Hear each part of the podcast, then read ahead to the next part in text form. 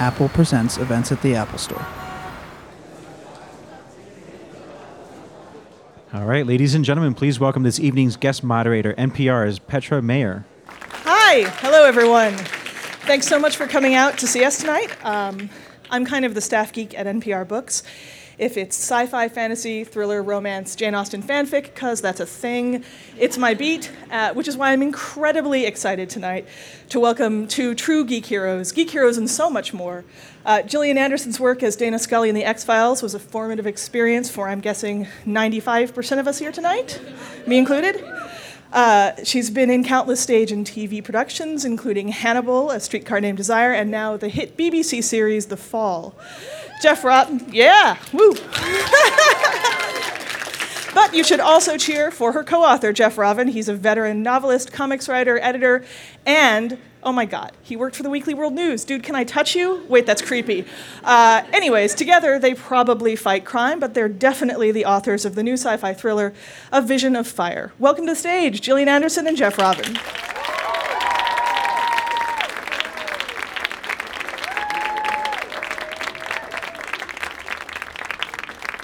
I understand you're going to get started with a reading. Can you tell us uh, what you're going to start with?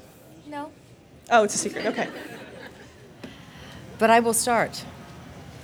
Arnie was a synesthete, having always experienced one sense accompanied by another, especially colors with odors and sounds.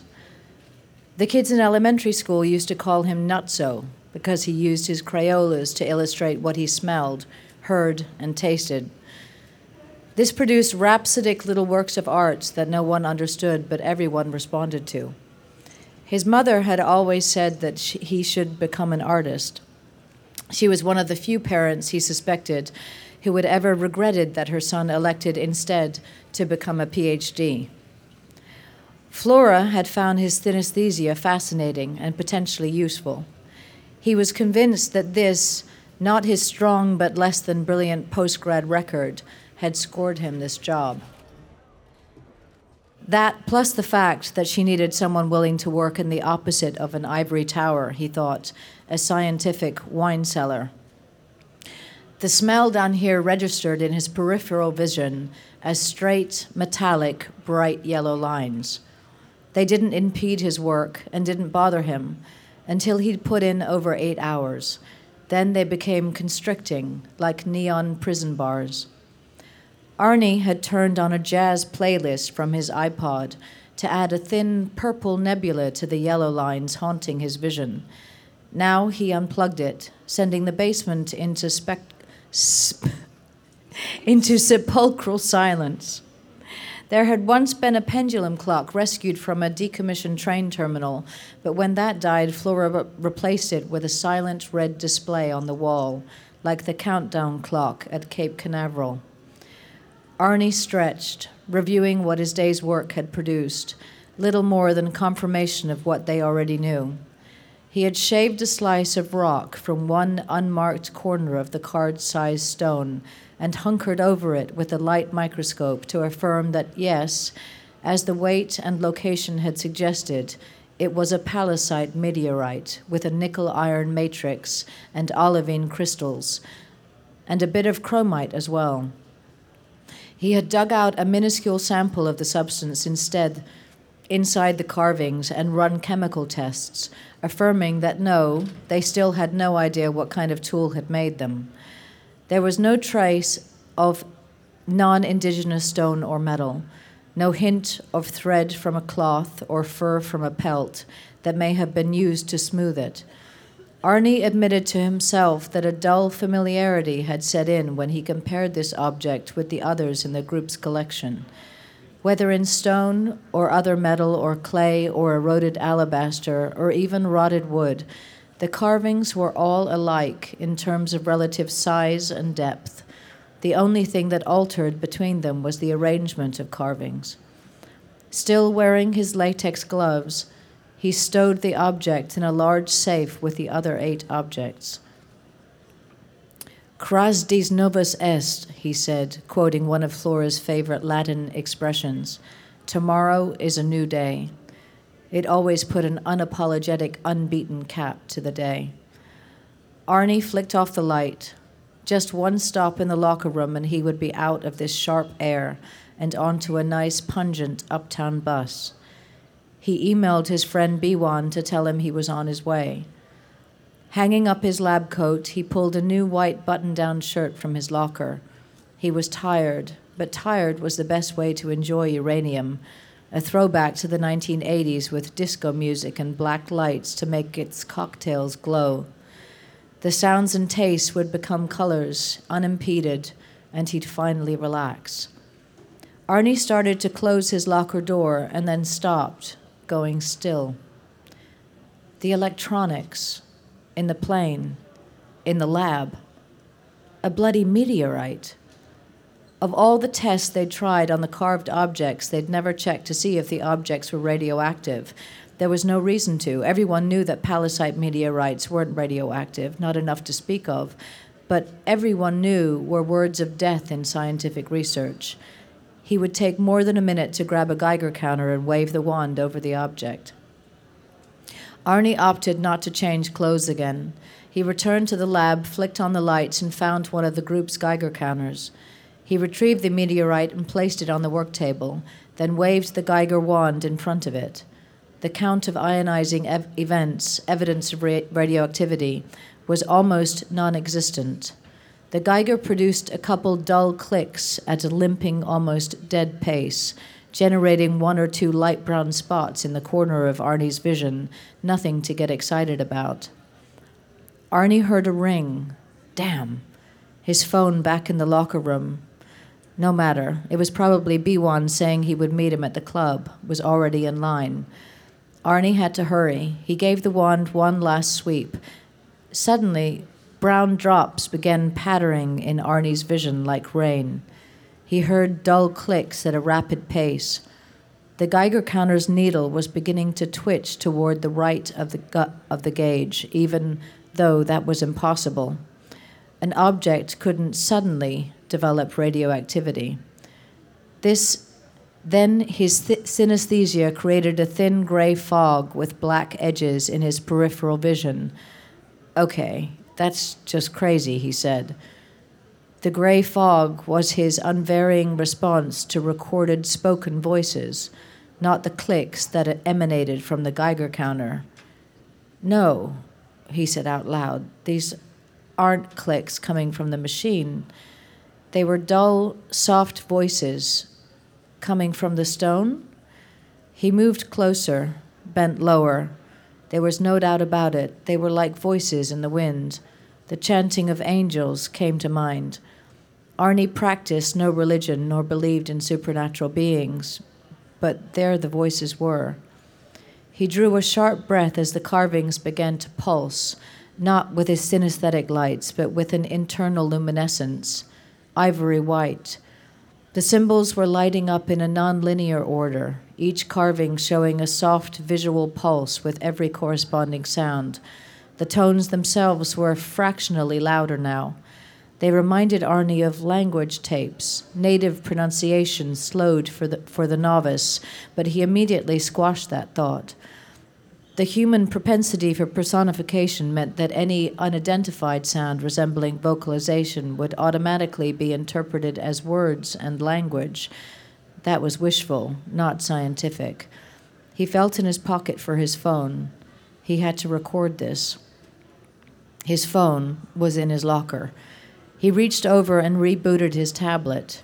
There was an audio recorder built in. When it turned back on, Arnie picked up the meteorite and turned it over, trying to see if there was a point of origin for the hum. He discovered that the stone was vibrating, but not in a way that could be producing the tone. The buzz was more like a mild electric current than a cell phone. It was not unpleasant to the touch. It was soothing, in fact. It made him want to hold it, to hold it. The current seemed to magnify inside his body as though triggering his own energy centers the top of his skull, his forehead, his throat, his heart. Again, Arnie heard voices. His orientation with the image changed. It tilted suddenly in an uncanny lockstep with the sounds, so that Arnie was looking up, specifically at a stone pillar about three stories high. It was tipped with something glinting green that made him think of the ovaline crystals, olivine crystals inside the meteorite. He looked around and saw that similar stone pillars circled the city. And then the sky seemed to burst red again across its huge expanse. The landscape shifted, revealing a street, a route, at the end of which was white and blue in a riot of motion. This was not him. This was not his synesthetic response. The colors, the images, the sounds, they were all coming from the rock. What are you? Arnie demanded. But he never got the answer never saw what was at the end of the route. Suddenly, his right brain and left brain ceased functioning together.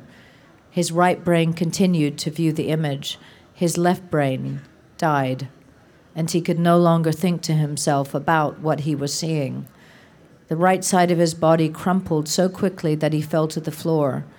Colors from all over the spectrum flooded his vision, but he could not summon the ability to scream. Then, just as suddenly, all the colors stopped, every sensation stopped, and he no longer felt his body touching the floor, no longer felt his body at all. Arnie experienced an overpowering urge to sleep. His eyes were shut, but he still saw for another moment. Then his medulla melted, and his corpus callosum, his thalamus, and his pons and he stopped breathing even as his heart rate exploded. Moments later, he was dead, a trickle of blood and liquid brain dripping from his nose onto the collar of his new white shirt.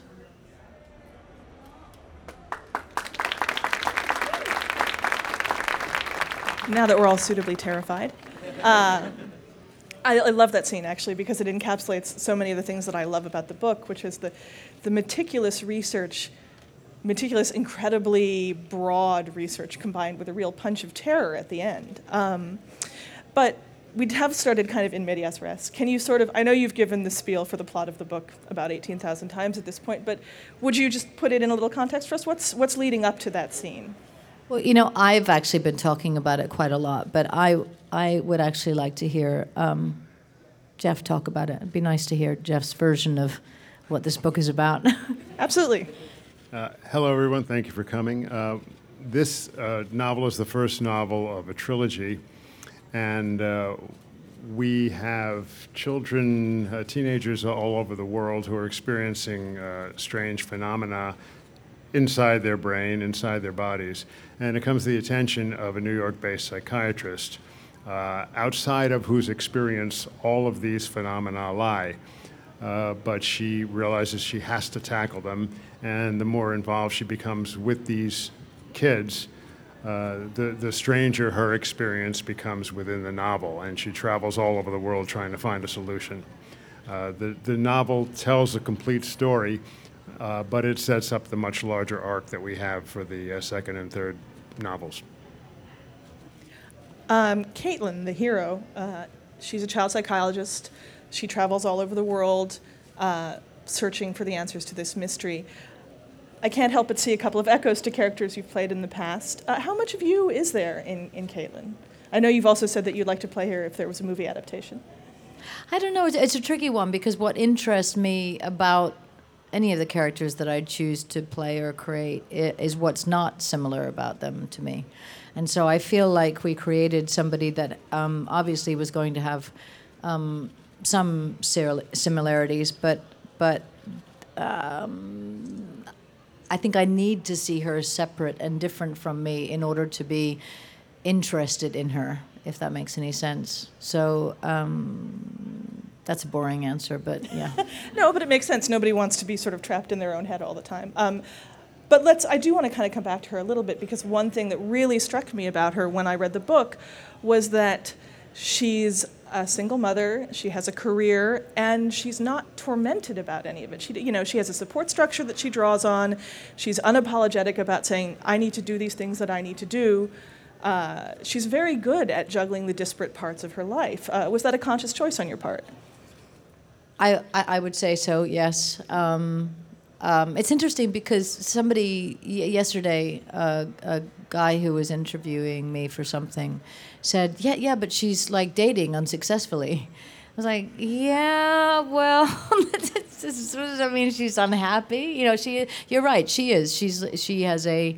A successful career. She is uh, very happy on the home front. She has a very um, um, uh, uh, present and um, and um, what's the right word? I want to say secular, but that's the wrong word. But um, um, uh, a kind of protected bu- bubble um, of a relationship with her only child and uh, single mother, and um, she has her parents who are active in in in helping out when she leaves town, and she's she's very happy in her world and, and the situation. Yeah, I would I would add to that. Um, she's constantly facing, you know, muggings from uh, uh, strange forces and, and strange, uh, uh, unparalleled events. Uh, and so there's there's always a moment where she has to decide whether to proceed, and then she proceeds. So um, I think And you know, she proceeds sort of without fear or favor. I mean, I, she's she's afraid. The, the book talks about you know you talk in the book about the terror that she feels, but she goes forth and does what she needs to do, and she's quite unapologetic about it, which I really love. Um, I do want to talk a little bit about her relationship with her son um, and the fact that children are such a strong theme in this book. It's children all over the world who drive the plot. I actually think it's really interesting that Arnie, who you just read about, is an adult and he encounters this force and he can't survive it, but the children are the ones who can. Um, if either one of you would like to sort of address that theme. Well, you know, of course, one of the great works of science fiction and perhaps of all literature is Arthur Clarke's Childhood's End. And he sort of uh, uh, wrote the template of, uh, of Children in Jeopardy. Uh, but I think Gillian and I both had this worldview of, uh, of the, the chaos and, and tribulations that the planet is going through, and how the children inevitably are the ones who bear the brunt of it. And I, I, Gillian does a lot of uh, charitable work and uh, sees this firsthand. Uh, so th- it was very important for us to uh, communicate that and uh, uh, through all of these children. Um, the book is very visual. When I was reading it, I could almost see this playing out in my head as a movie, these images of this civilization and of the ritual that's happening. I don't want to be too spoilery. I'm assuming you guys haven't read it, but so I'll just be very vague here. It's a very fantastically visual book, and I think it's really interesting that both of you come from very visual media, from comics, from TV, from the stage. Was that a factor in, in how you developed the book? It was important to me in stepping into this that it was something that I was actively creating for a potential um, film specifically film project.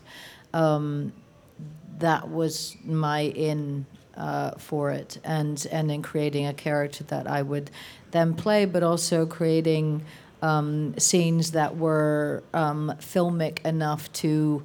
I guess compete with the other things that one sees uh, um, in cinemas today, um, and so the trajectory of the trilogy um, became, with that in mind, quite uh, massive, gargantuan, and um, was something that needed to be drawn out from the very beginning um, for the three books in order to um, plot out from book one where we were headed with in mind the fact that um, uh, we'd be seeing it in, in other forms.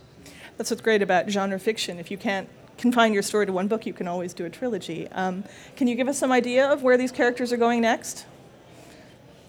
I know. I had to ask. No, no, that, that, that's a fair question. And uh, if you haven't read it, um, this answer will be of have no meaning. Um, but, uh, but I also don't want to give too much away. Uh, there, um, there are forces at work that uh, transcend uh, anything our heroine uh, not only has ever experienced, but ever even imagined. And uh, I, I, hope we have uh, conceived of a, of a, kind of a reality that is, uh, that is different from anything you've seen. Uh, but she, she goes on, on quite a journey uh, through lots of different places. Well, I do notice looking at the cover of the book that it says, you know, book one of the EarthEnd saga. So uh, I, I feel like that maybe is giving us a hint of where we might be going. Well, well, that was a carefully chosen word, compound word, uh, for precisely that reason. Uh, it kind of refers to one of the two poles of the planet. oh, that's interesting. Oh, Right, that yeah. end of the if you Earth. want to look at it that way. Oh, okay, okay. I was worrying that it might be spoilery, um, which is great for me. I'm one of those people that has to read the last page of a book, so I'm okay with what's going on, and then I can enjoy it. Wait, the last page first, and yeah, then yeah, yeah. holy so I'm actually, shit! I'm conducting an unscientific poll. Actually, how do you feel about spoilers? Are you one of those people too? I cannot I understand. horrified that. you? you Sorry. just completely horrified me. Yeah, don't we tell can just me how stop this event Come right on. now. Yeah. I don't tell anybody else how it ends. I just need to know for myself so that I. I Wow, don't, what does that say about you? Uh, probably that I'm a terrible person. No, no, but what? I'm just curious. What Oh, do you well- think that says? What, how else does that manifest in your life? Oh, let's not go Is there anybody else who does that? Is that a common thing? Raise your hands in the audience Yeah. if you read the last page There's of a book first. Two, three. Anybody else? I'm like, there are a couple of people. I'm Yeah. not alone. Okay. That's really interesting. to be perfectly honest, I do it because I get so emotionally involved in books that I get really upset if somebody I like dies, and I need to know right up front if they're going to make it through the end What, of the book. what do you do about movies? You know, it's a sled. I just deal with it. I just deal with it, and I cry a lot, and I'm really embarrassed about it. Do you also cry at movies, or is it just me? Yeah, no, I, I cry sometimes. All right, so good. We've established where everybody stands on spoilers, and actually, I think it's it's uh, probably time to open things up to audience questions. Hi, um, thanks for coming. My question is what happens when you guys had a disagreement on how the plot should go forward? Did You know, I or don't- you did you not? Yeah, we we didn't have a disagreement, and um, uh, that I can recall. And if we did, I explained why I was thinking of something, and Gillian was very receptive to that when she uh, disapproved of word choices. Um, we changed them because I, I saw her point of view. There was no, there was nothing abrasive at all about it. Um, that, that I, I recall. I don't think there was yeah anything plot wise or anything from from the very beginning. It was important to me that we weren't stepping into the horror realm. Um, um, that it had a more spiritual and metaphysical um, uh, feel to it. Uh, um, but that was really that was it really. Yeah, I mean, we were pretty much in sync uh, on, on, on every level. So, yeah, there was no, nothing. Hi, Gillian. Um, what's the difference in how you follow book reviews compared to all the others? for my in my for things that I'm involved in. Right. Um, um, I I do read reviews of things that I'm involved in um, if they're good. I generally won't, won't read them if they're bad. That's terrible, but um, I, yeah. Um, and book, I. It's funny because I um, I thought that I, yeah. Yeah, that basically is across the line. Yeah, I, I don't want to know, but um, I, I I don't want it. I don't want to be influenced. Um, yeah, I, I want to feel like I'm doing this uh, for myself, whatever this is, and feel um, confident and satisfied within myself in what I am doing and not be influenced by what other people think about what I'm doing. That would imply that I care about what other people think that I'm doing, and I, on the one hand, I don't, but clearly I do. That's all I'm to say about that. Hi, Gillian. I, I haven't gotten to a point in the book to know if um, Caitlin's son's deafness is is um, relevant to the story, but I was wondering whose idea that was, and if you are interested in deaf culture and sign language, and and um, that part of the plot is very interesting to me.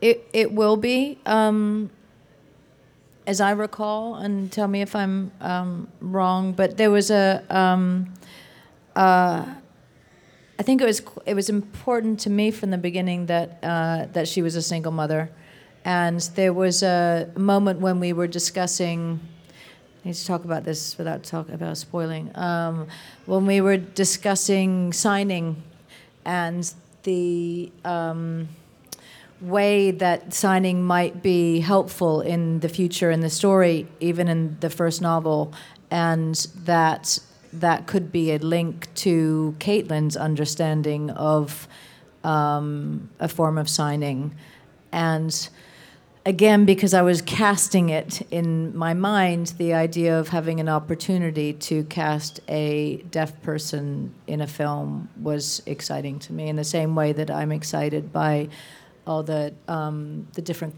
uh, cultures in the books and um, how many um, uh, people of color that we have, basically.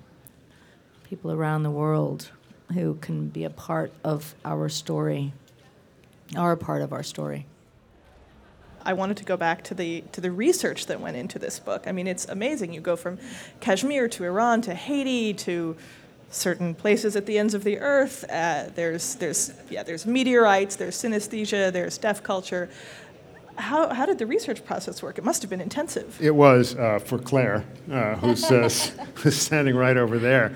Uh, basically, uh, she was staying uh, ahead of the events uh, so that when things were needed, how long does it take to fly to Iran from uh, JFK? Uh, she had the answer for that. Uh, so she was, uh, she was an integral part of, uh, of this team. So, thank you.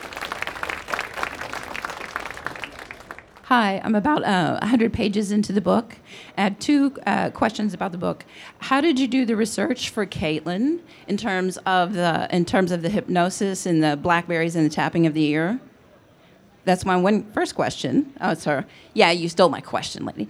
Um, and my, my second job. question was, which one of you had the idea to name the beagle Jack London? Uh, actually, uh, Claire and I were working on this and recommending things that we should read, and uh, we, we always like to honor some of the great uh, authors uh, on whose shoulders we stand, and so that was actually her idea.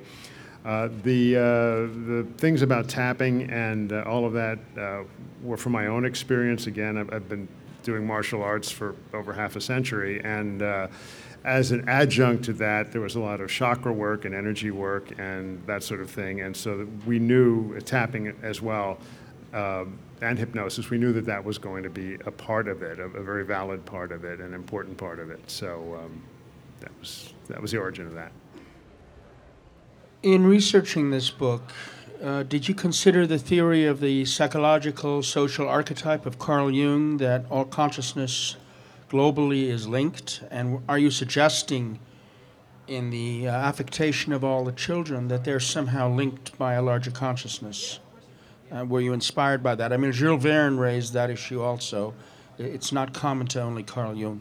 Uh, Jung was actually uh, pretty strongly in my mind when we were doing this, uh, also because of his theories of synchronicity. And uh, the you, you really did kind of crystallize one very important aspect of it. And uh, again, without getting too specific, uh, the, the way to combat chaos is through cooperation. And uh, so everything you just said is, is completely relevant, but I can't say more than that without giving away novels two and three.